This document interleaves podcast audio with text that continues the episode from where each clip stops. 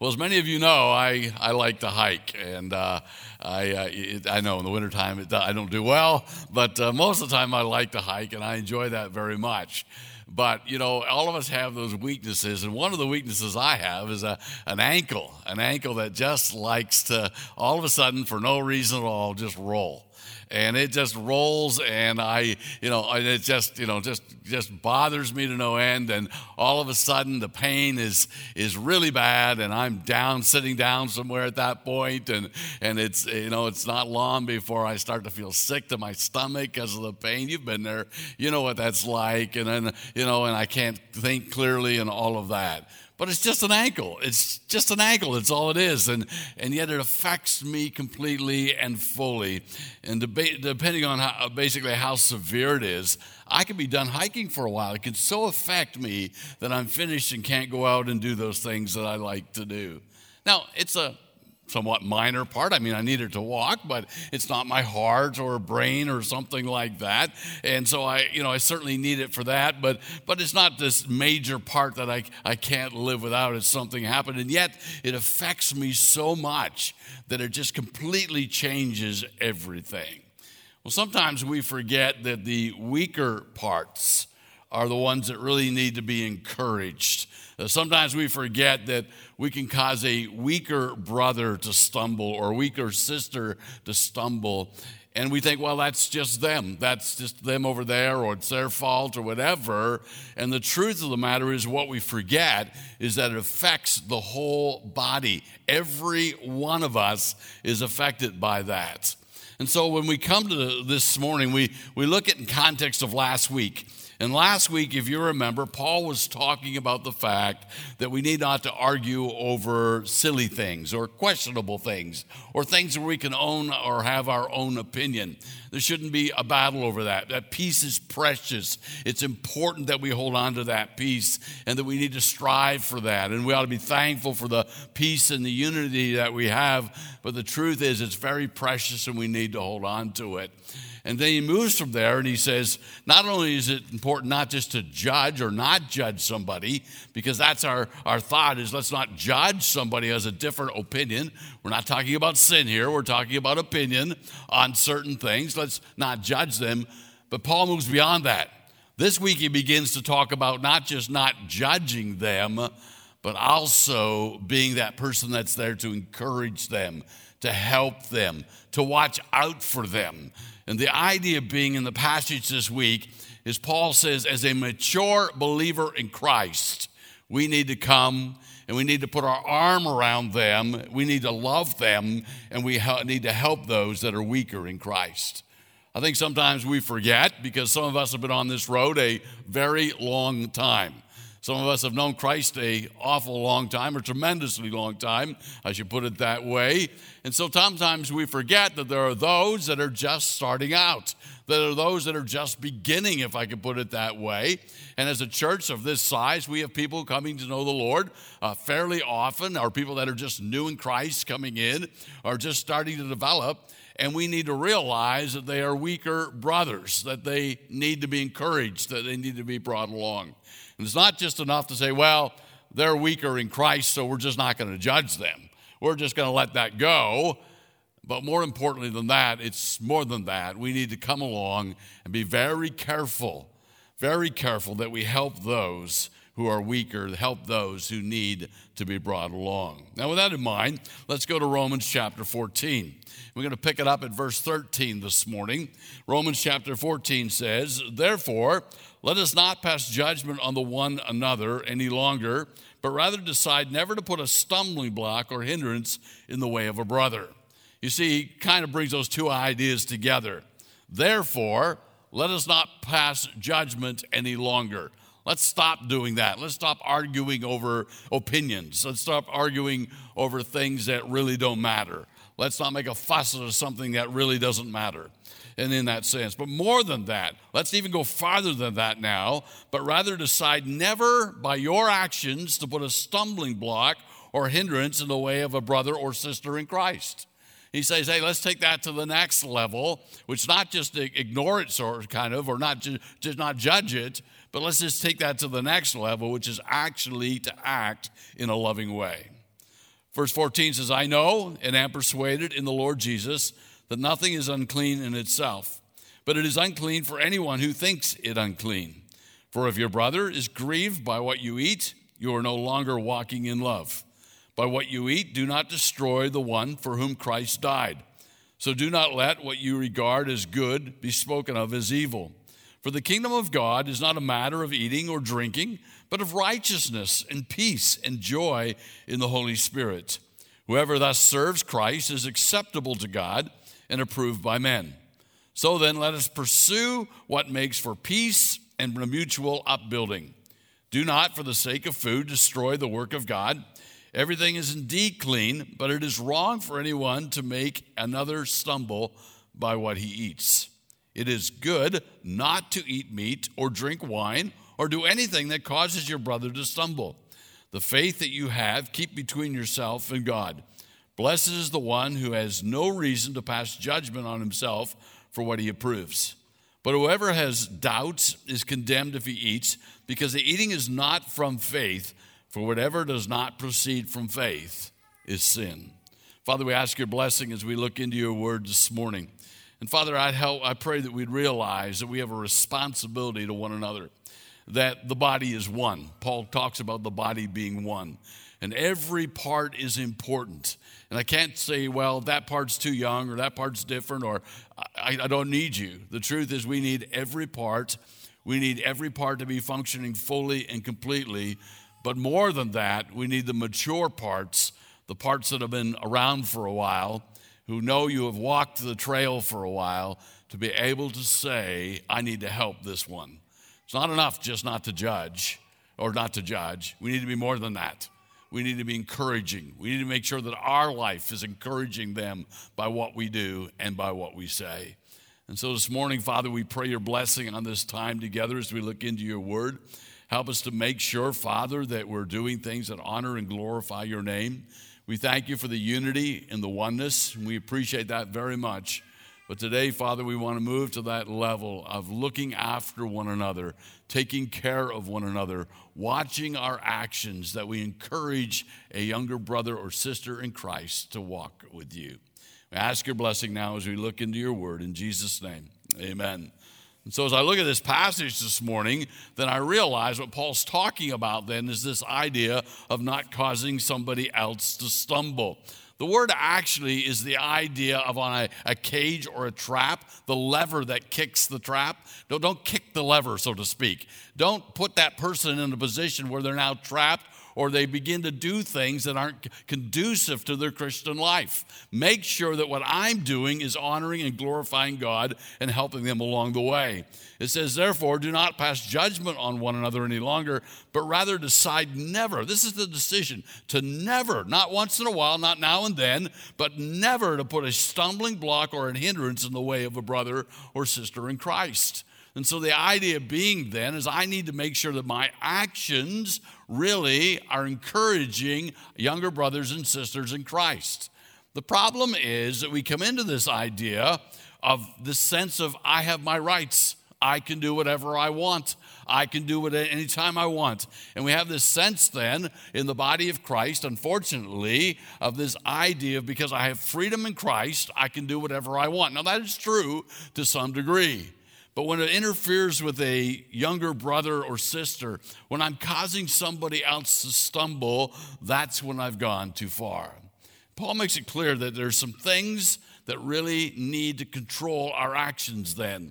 There's some things that really need to control the way we act and think and the considerations that we need to have. How does this affect somebody who's just starting out in Christ? How does it affect somebody else who's struggling? How does it affect somebody else who's looking up to me because I've been walking with the Lord for a number of years? Sometimes we forget that there are younger eyes that are looking. There are teenagers that are looking up to you. There are young eyes that are looking up to you. And without even realizing it, we have an opportunity to influence for the sake of God just by our actions. It's amazing to me that sometimes that comes out and you realize that. I had a young man in my church in Main Street in Sackville, and he went off to the mission field. And when he went off to the mission field, I thought, well, I've given him a couple books to read, and I've tried to help him out and try to encourage him in that way. And I haven't done much, but, you know, he's out the mission fields. And then when I read his write-up with ABWE, and the write-up with ABWE is how he got to the mission field. He had to give a bit of a testimony. He talked about me. He talked about the influence I'd had. He talked about how I'd helped him to get to the field and all of these things. And I thought, I've really done nothing. And that young man was looking up to me, whether I realized it or not. You see, young believers may be looking at you. Young believers may be looking at you and saying, I need to take my points or my guidance or my direction from them. And what he's saying here is we need to be careful that everything we do, everything I suggest to you that we say does not cause a younger brother or sister in Christ to stumble. Our freedom says, I can do whatever I want, as long as it's not sin, not against the Bible. I have this freedom to do that. The Bible makes it absolutely clear that I can have a freedom in Christ. Nothing in and of itself is evil in that sense. But I need to be careful in regards to those around me. You know, the internet is an amazing tool. It really is. It's an amazing thing. We have 2 different fiber op units in here, and we've got a big system in the school and a system over here, and they're wonderful and they're great when they're used for the right thing. They are wonderful. We research things. I do biblical study on there. We purchase quite a bit of stuff through the internet. We do all of that. But that same internet that can be used for good can also be used for evil. And so it is with everything. When everything is used right and everything is used proper, then it is used for the building up of the body of Christ. But when I become more important than somebody else, when I become the center of everything, instead of looking out to the people around me and how can I build this part and look after this part, then things begin to fall apart. And all of a sudden, the internet begins to be turned for selfishness, and the internet begins to be turned for me, and it affects the whole body of Christ.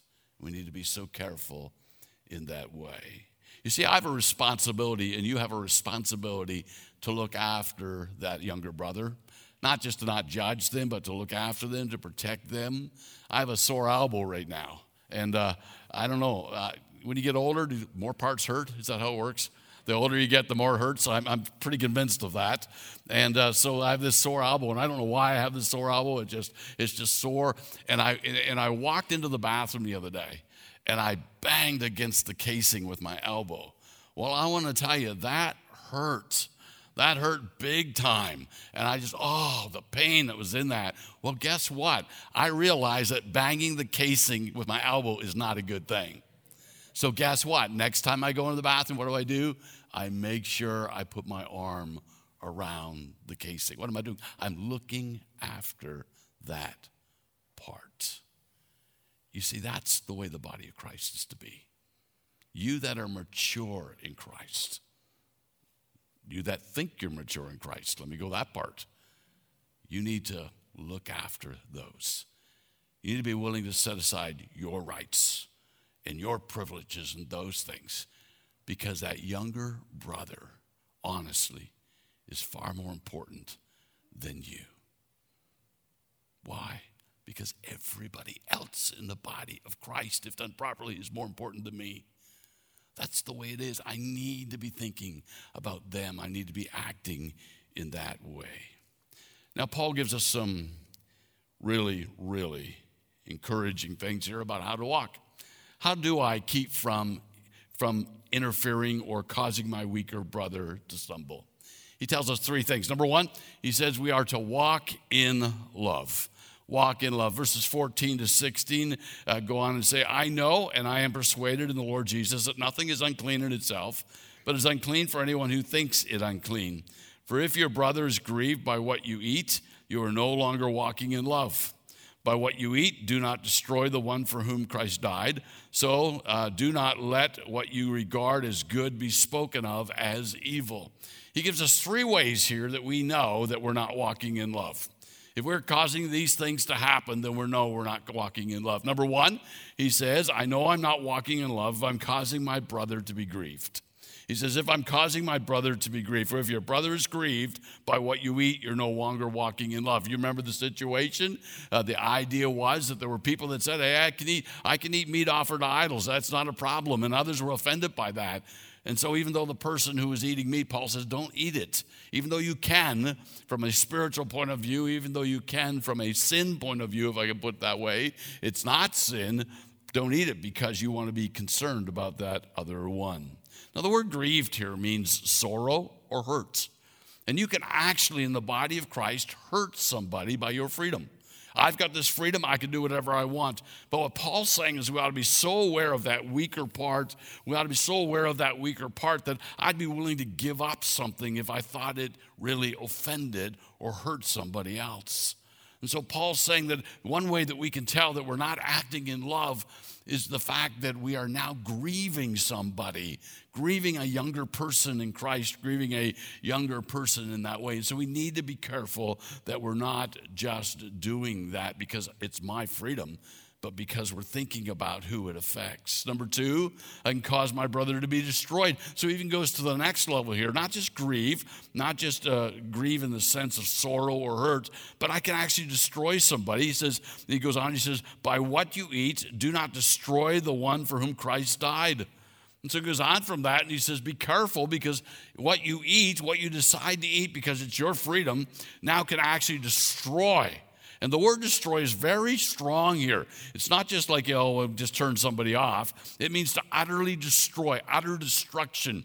And so what he's saying here then is I need to be careful with what I do because I can bring a believer, not that they can lose their salvation, but I can bring a believer to a place where they're not growing in Christ, where their walk with Christ has been turned off. And they look and they say, hey, that person does that and they do this and that's wrong. And so I just don't see any reason to keep growing and moving on with Christ. And he's saying if we're acting out of love, then we'll be careful with that. We'll be careful that we don't grieve somebody. We'll be careful we don't destroy somebody. Can you imagine how awful that would be if we found out that we destroyed somebody? That's the word that Paul's using, not me, but this idea of destroying somebody because of my exercising freedom, or I think I can do this, or I think I can do that. And I think it's sad when believers say that I'm more important than other believers. I'm going to do what I want.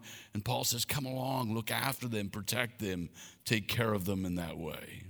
Number three, causing my brother to speak evil of my actions. That's the third way that I know I'm not walking in love. Verse 16 says, so do not let what you regard as good be spoken of as evil.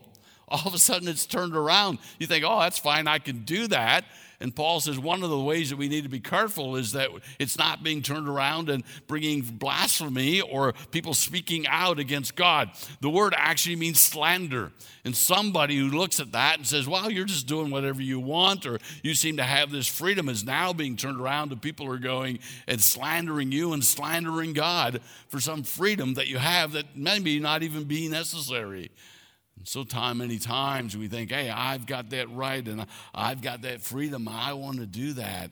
But if it's causing a brother or sister in Christ to be grieved, if it's causing a brother or sister in Christ to be destroyed, Paul's words, very strong, was causing somebody to speak against God and against the church and against me in my walk with Christ, then I need to be careful with that.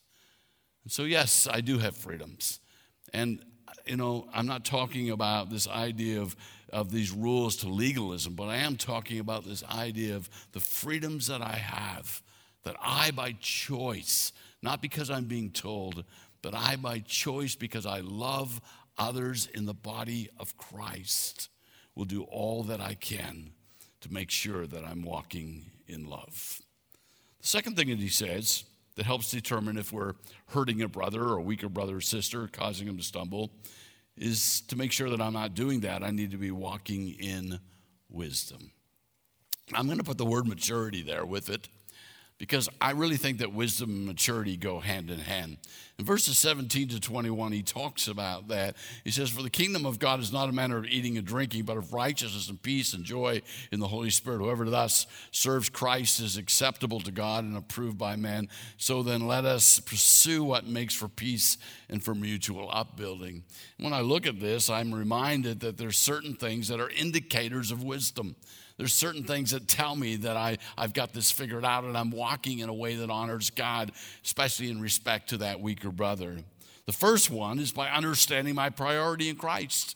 The first way that I have wisdom is understanding. If you want to do a test and say, where am I am in Christ, measure yourself against these. Ask yourself that question. How do I know that I'm walking in maturity, I'm walking in wisdom? First, do you understand that your priority in Christ? Your priority in Christ. Look at verse 17. He says, "For the kingdom of God is not a matter of eating and drinking, but of righteousness and peace and joy in the Holy Spirit." Right off, he says it's more important than what you eat or drink. It's more important than this right to eat meat offered to idols or wine or whatever. He said this is something more important than that. They're just temporal things. They're not going to last. What's more important is righteousness and peace and joy.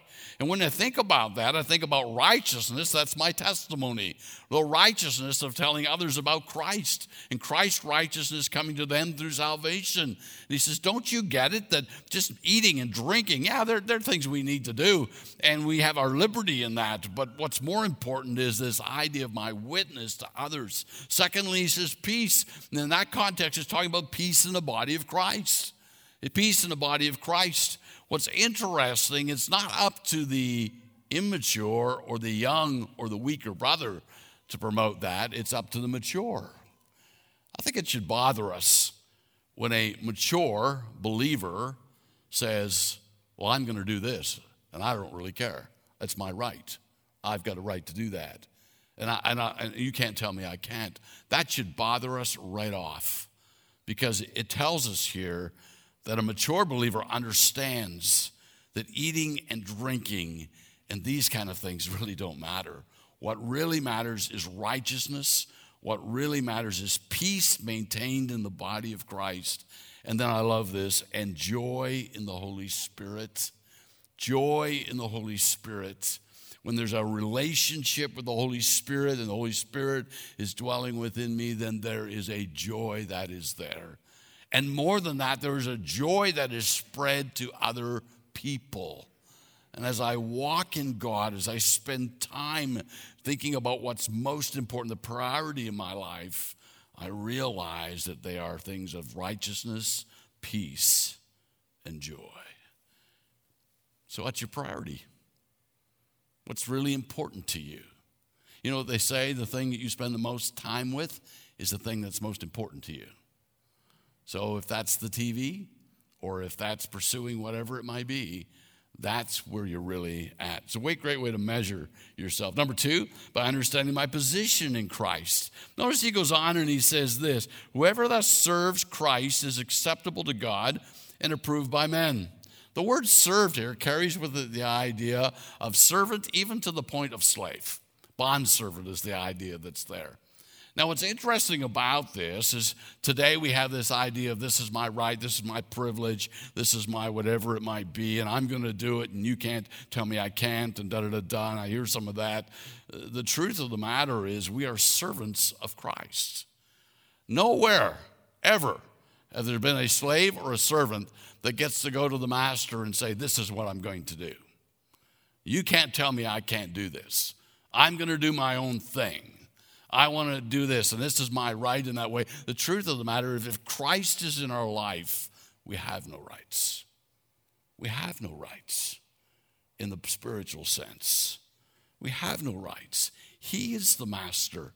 He determines. He tells us what we need to do. He's the one we need to follow after. And according to this passage, it's not about me, it's about others around me in the body of Christ. And so when I understand not only my priority, which is righteousness, peace, and joy, but understand my position in Christ, which is of a servant and a bondservant, that he comes first, it makes it so much easier.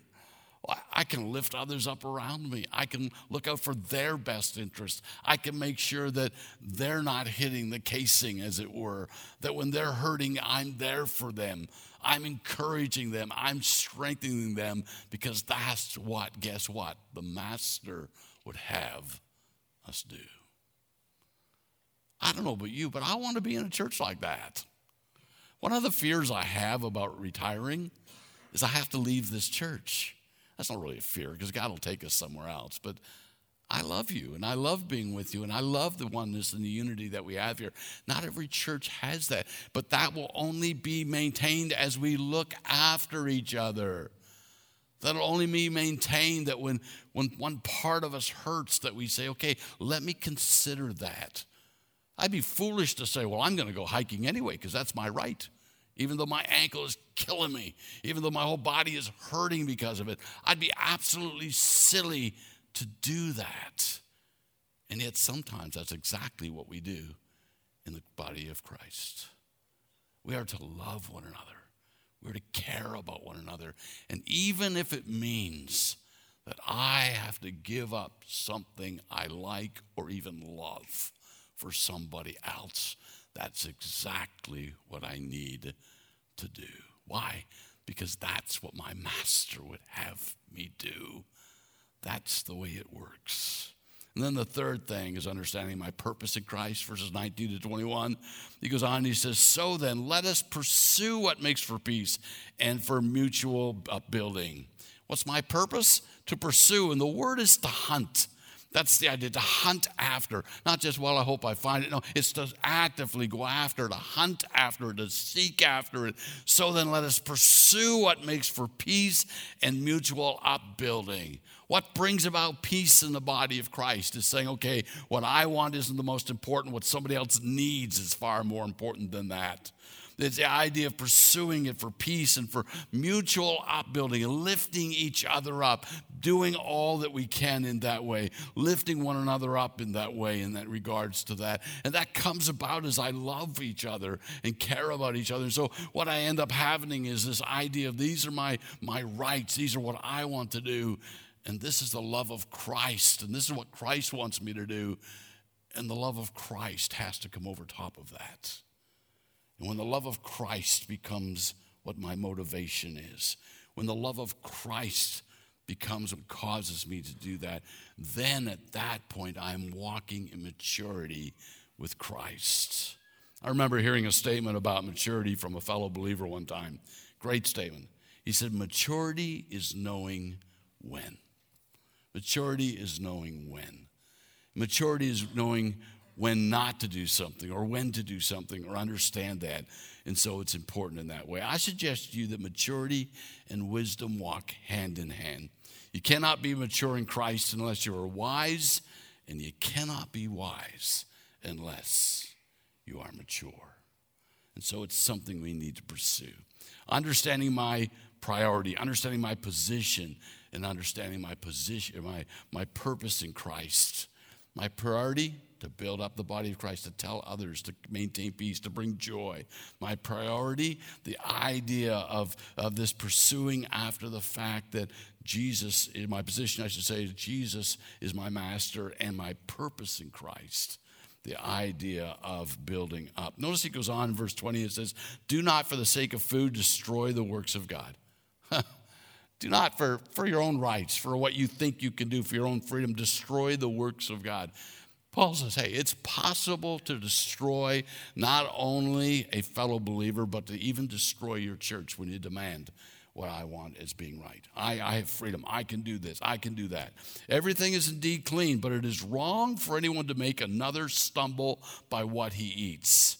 It is good not to eat meat or drink wine or do anything that causes your brother to stumble. Now, there may be a number of things that are in this list, and there may be things that I wouldn't even think of. But, sin's not the issue, because we all know where that is. But someone may say, well, you know, I think I have freedom to do whatever it might be. And for us, it would be different. Some people would say I can go to whatever movie I want. Others say you can't go to movies. Some may say, well, I can eat whatever I want. Others say you can't. Others may say I can drink wine or whatever it is, and biblically you can, but others may say I can't. And Paul's saying, whatever it is, don't decide on what it is you want. Don't decide on what it is good for you. Don't decide on the basis of your rights and your privileges or even your freedom, but decide on the basis of love. Look out for one another. Take care of one another. Love each other in our priority, our position, and our purpose in Christ. So love is the first one. The second one that we look at here is the idea of wisdom. The third one is walk in faith. We need to walk in faith, verses 22 to 23. And sometimes I think, you know, you wonder where I come up with these outlines. A lot of times it's just based on a single word. Verse 22 is the faith that you have. Keep between yourself and God. And then down at the end of verse 22, because the eating is not from faith, or whoever does not proceed from faith is sin. So the idea being then that there's a sense of faith. And how do I walk in faith? Well, there's three ways that he mentions. First, confidentially. You think, well, what are you talking about here, confidentially? It seems the opposite of what we should be talking about. But it says here, verse 22, the faith that you have, keep between yourself and God. What's he talking about there? He's saying, hey, keep it confidential. What do you mean? He said, well, you say, I have freedom to do so-and-so, and I feel that I can do that. And, you know, that's fine. But he says, keep it between you and God. Do that privately. Don't impose that on somebody else. And what even becomes worse than this idea of exercising my freedom at the expense of somebody else is when I think that everybody else ought to. I begin to impose that on somebody else. And if you don't do this, then you're not being free in Christ. That's the opposite of this. He says, keep it privately. And if you feel that you can drink wine, if you feel that that's okay, then that's all right. But do it privately. Keep that between you and Christ. If you feel you can eat certain food or you can do whatever, do it privately. Don't flaunt that or even make somebody else feel guilty because they can't. It's a faith that you have between yourself and God. Keep it there between yourself and God. That's between you and Him, and if you have a good conscience over it, then that's fine. You're allowed to do that. The second thing that we walk in faith is compassionately. Everything I do needs to be this idea of compassion. Blessed is the one who has no reason to pass judgment on himself for what he approves. But whoever has doubts is condemned if he eats, because of the eating is not from faith. He said, I need to walk compassionately and letting the love rule over my relationship with others, making sure that love rules in that way that I make the right decisions in regard to what I do or what faith I have. And so I can have faith to do certain things, but love pulls me back and allows me to act in a way that is honoring to the Lord. And then finally, number three, correctly. The key to pleasing God is to walk in faith, to put God first in our lives, to put others second and then us third. So put God first, others second, and us third. The problem we get into is when we get that turned around. And sometimes we get this idea that I'm first, I'm the one that comes there. And he says, no, we need to keep God first in our lives. That's maturity. And then this idea of others are second. And then guess where I come down? I come down on number three. And if I can keep that priority in my relationship with others in the body of Christ, it's a no-brainer at that point. The minute I begin to put God first and just put Him there, and I think, okay, I am a servant of Christ, and I'm going to reach out to those around me, and I'm going to do that. And then I begin to put others second, and I begin to build up the body of Christ. Then I just naturally go to the third. But that old flesh just loves to put us at the top. I want it my way. It's about what I want. I want this or I want that. And that's the exact formula that you need for destruction. The formula that we need for encouragement is to put others first in that way and not get that mixed up. You see, every part of the body is important. You know, I can tell you that because every now and then I stump my big toe in the middle of the night. You've never done that, right? When you hit that thing on the bedpost, I want to tell you something. That little tiny part owns me at that moment. I am hopping around, and guess what? It's not only me that is affected. My wife will wake up at that moment. The neighbor probably wakes up at that moment. I mean, it hurts.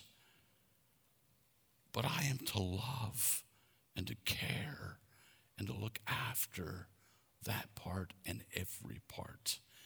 Let's get this straight, folks. There's no unimportant parts. They may not look like me. They may not walk like me. And quite frankly, some people can be a pain in the neck. They're very needy at times. But that does not give us any license to treat them less. We are to love them. We are to care about them. We are to be concerned about them. Because guess what? Biblically, when they hurt, we hurt. When they're broken, we're broken.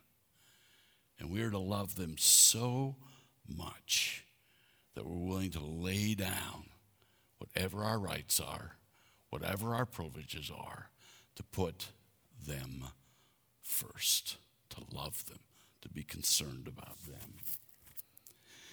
It's not easy. We need to look to God for help.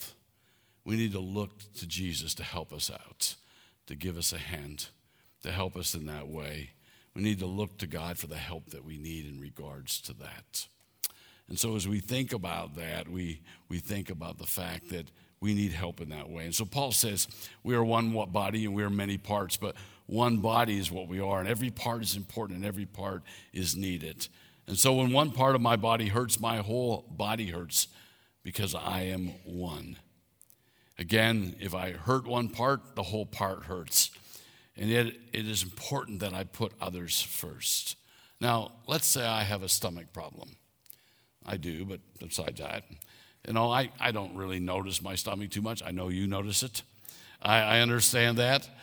Someone said, watch your weight. I said, I keep it right there where I can see it. I work hard at that. I look after that. But no, basically, I don't notice that. But I'll tell you something. I have a stomach that doesn't like tomatoes. It's the acid or something. It just doesn't like that. And guess what? I have a freedom to eat tomatoes. I really do. I have no problem with that. I have a freedom to do that. I even have a right to eat tomatoes. I pay for them. They're mine. I have a right to do that. I can have all I want. I even like the taste of tomatoes. I enjoy tomatoes. So there's no problem. Except what? Guess what? My stomach hurts. And so I choose not to eat tomatoes. Why? Because when my stomach hurts, we all hurt. We're all in pain. And so every part of me pays the price when I do that. So you see, I can eat. I can drink. I can do whatever I want as long as it's not biblical, against the Bible, or sin. But I choose not to because I don't want to hurt somebody I love in Christ.